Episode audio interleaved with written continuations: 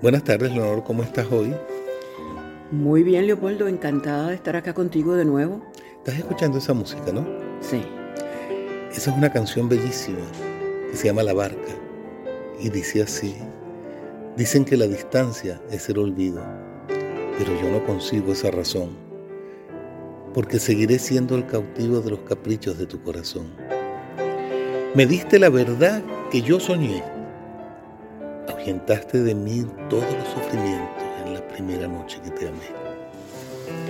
Pues mira, yo te diría que cuando la luz del sol se esté apagando y tú te sientas cansado de vagar, piensa que yo te estaré esperando hasta que tú decidas regresar. Ah, pero mira cómo te sabes tú la letra de esta canción. Por supuesto, Leopoldo.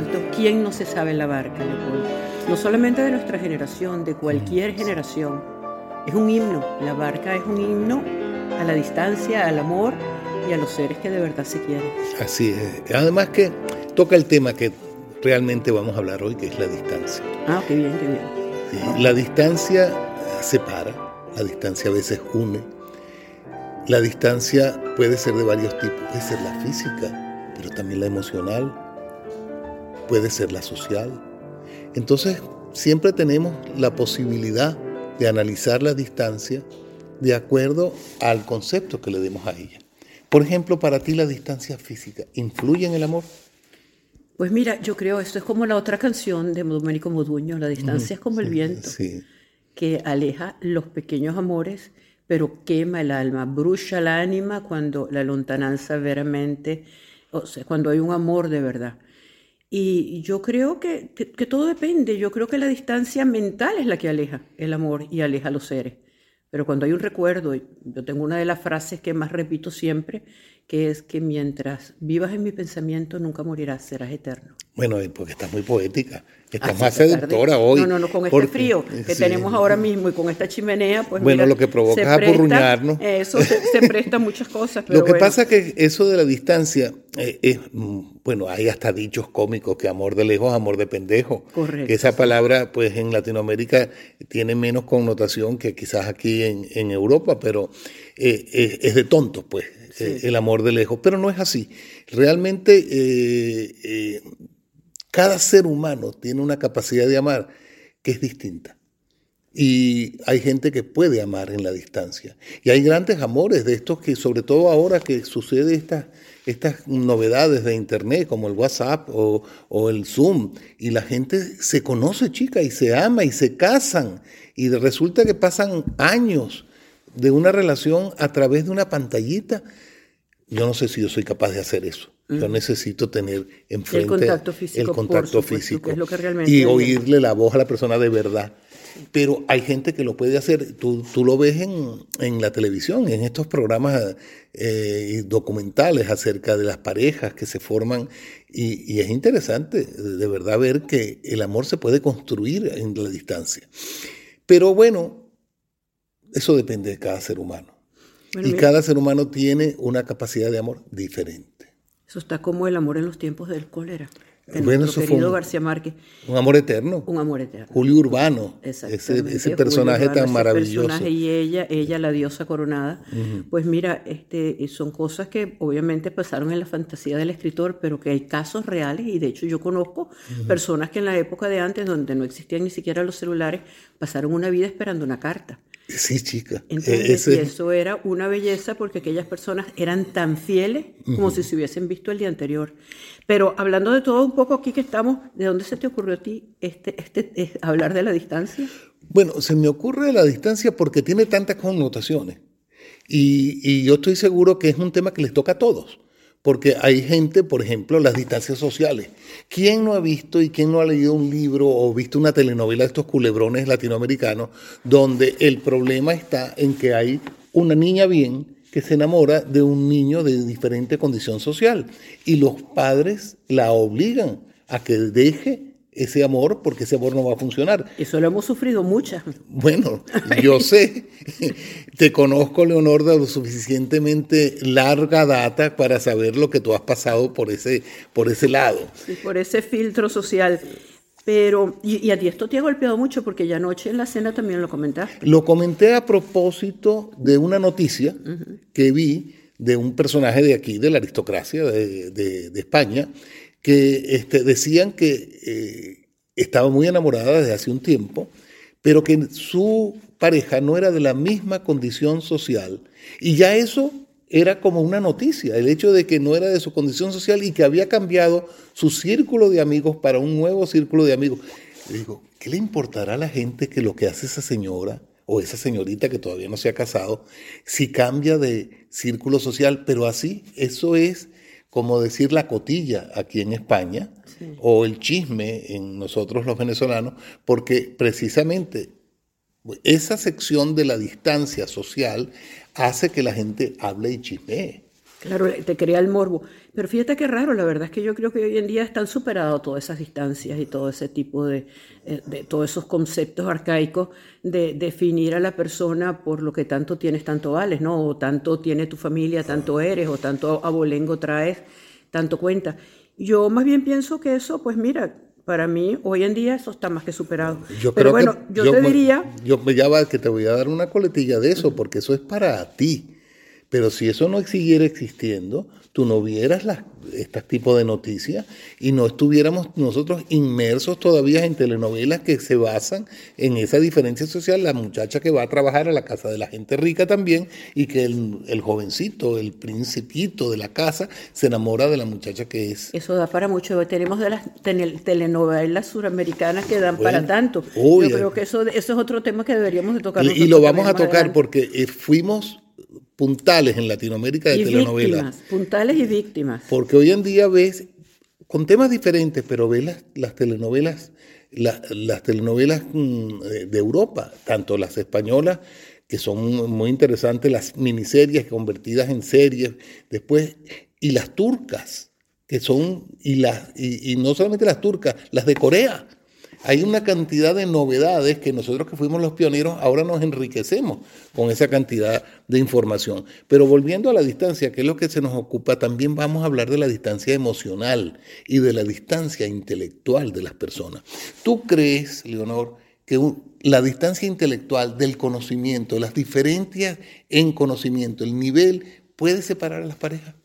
Mira, yo creo que eso, si me estás hablando específicamente del tema parejas, yo te diría que no, porque yo creo que en el amor se tiene que cumplir la ley básica, que es la comunicación.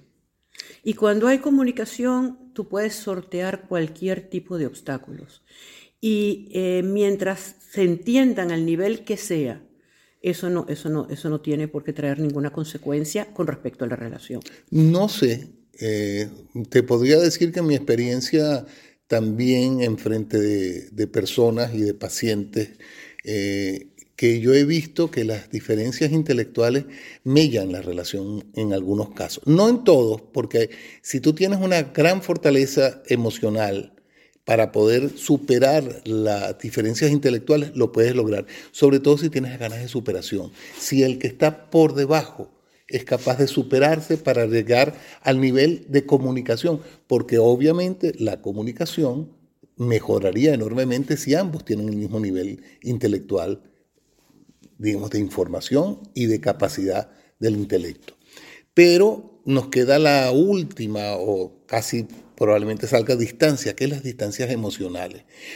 ¿Crees tú que una persona que tiene diferencias emocionales en conducta tanto en amistades como en pareja, como en familia. Puedes sortear y que las relaciones sean buenas cuando hay unas grandes diferencias emocionales. Una persona enormemente introvertida, o una persona bipolar, o una persona con algún tipo de alteración de una depresiva, puede tener la misma capacidad de relacionarse que alguien que tiene un nivel de cordura pues, estable. Pues mira, yo creo que la dificultad primaria de esta persona es la comunicación con él mismo. Y mientras esto no se dé, mientras tú no logres realmente descifrar tu propia problemática, difícilmente te vas a comunicar con el otro. Pero yo creo que esos son casos ya patológicos. Yo creo que ya cuando existe una patología a cualquier tipo de nivel, pues mira, siempre vas a tener la incapacidad de comunicarte y esa relación fluya. Bueno, pero yo te estaba hablando no a niveles patológicos. Obviamente nombré la, eh, personas introspectivas. La bipolaridad. La bipolaridad, pero, la bipolaridad en no un nivel definitivo, porque eh, en medicina la bipolaridad es la, la, la psicosis maníaco-depresiva, pero que tiene una, una, una, un inicio bastante, diríamos, visible en muchas personas. Y la otra, la otra situación es simplemente una persona enormemente introvertida con una persona enormemente extrovertida puede ligar una persona con la otra. Una persona que tiene un, una forma de comunicarse emocional con otra, de otra manera de, de comunicación emocional, a lo mejor hay también cosas que son difíciles por eso te hablaba de tantas ah, diferencias entre las distancias, la distancia física, la distancia social, la distancia emocional. por supuesto, y la distancia impuesta, la distancia que nos han impuesto ahora de, que eh, tenemos que estar sin acercarnos a nadie, cuando realmente la distancia es la línea más corta entre dos puntos, ¿no? Pero yo refiriéndote a eso que dice Leopoldo específicamente, te diría que todo eso tiene diferentes aristas y diferentes facetas. Yo he conocido parejas donde él era un opacado y apocado personaje y la mujer era totalmente histriónica y conversadora, específicamente unos tíos míos, y fueron felicísimos, felicísimos, pero porque, y él lo decía, ella es la que me trae la alegría a la casa. Yo creo que todo esto lo subsana el amor. El amor es algo que tampoco hemos hablado de eso, y que realmente nos reconcilia con Dios, con la naturaleza, con la vida, y lo más importante de todo, Leopoldo, nos reconcilia con nosotros mismos.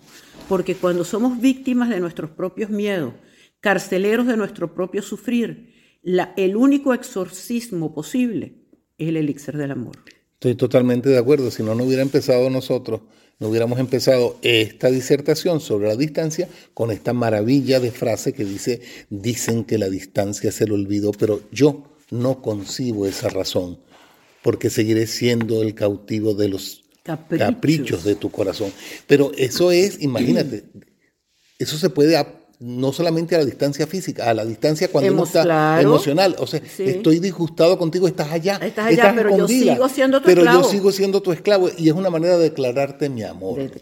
Y eso es la maravilla que tiene cuando uno la semántica, habla de la distancia y la gente dice, no, es que él está allá. No, es que tú puedes estar al lado de una persona y estás es un problema, lejísimo de, esa otra persona. Sí, es un problema semántica, pero también te quiero decir algo, Leopoldo.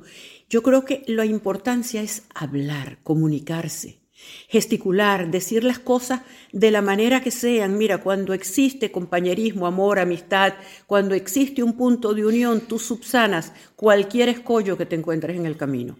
Tú no, en el amor tú no tienes que pedir perdón.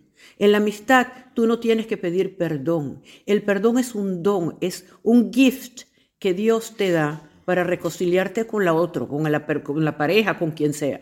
Amén. Amén. nosotros este, Siempre hemos considerado el perdón como muy difícil y realmente es dejarlo que fluya. El perdón sale solo si tú dejas que salga, pero si tú le pones una barrera, el perdón no, va a salir. Y te consume, y te consume. Y, yo creo que, bueno, de alguna manera hemos hablado ya suficiente sobre la distancia y para terminar quiero decirles que no le tengan miedo a las distancias, acérquense Estamos viviendo un mundo que nos ha obligado a estar distantes. Estemos cerca. Hasta Muy bueno, y yo tengo que agradecerte a ti esta maravilla de acompañamiento musical que has hecho. Muchas gracias, es tuyo. Gracias.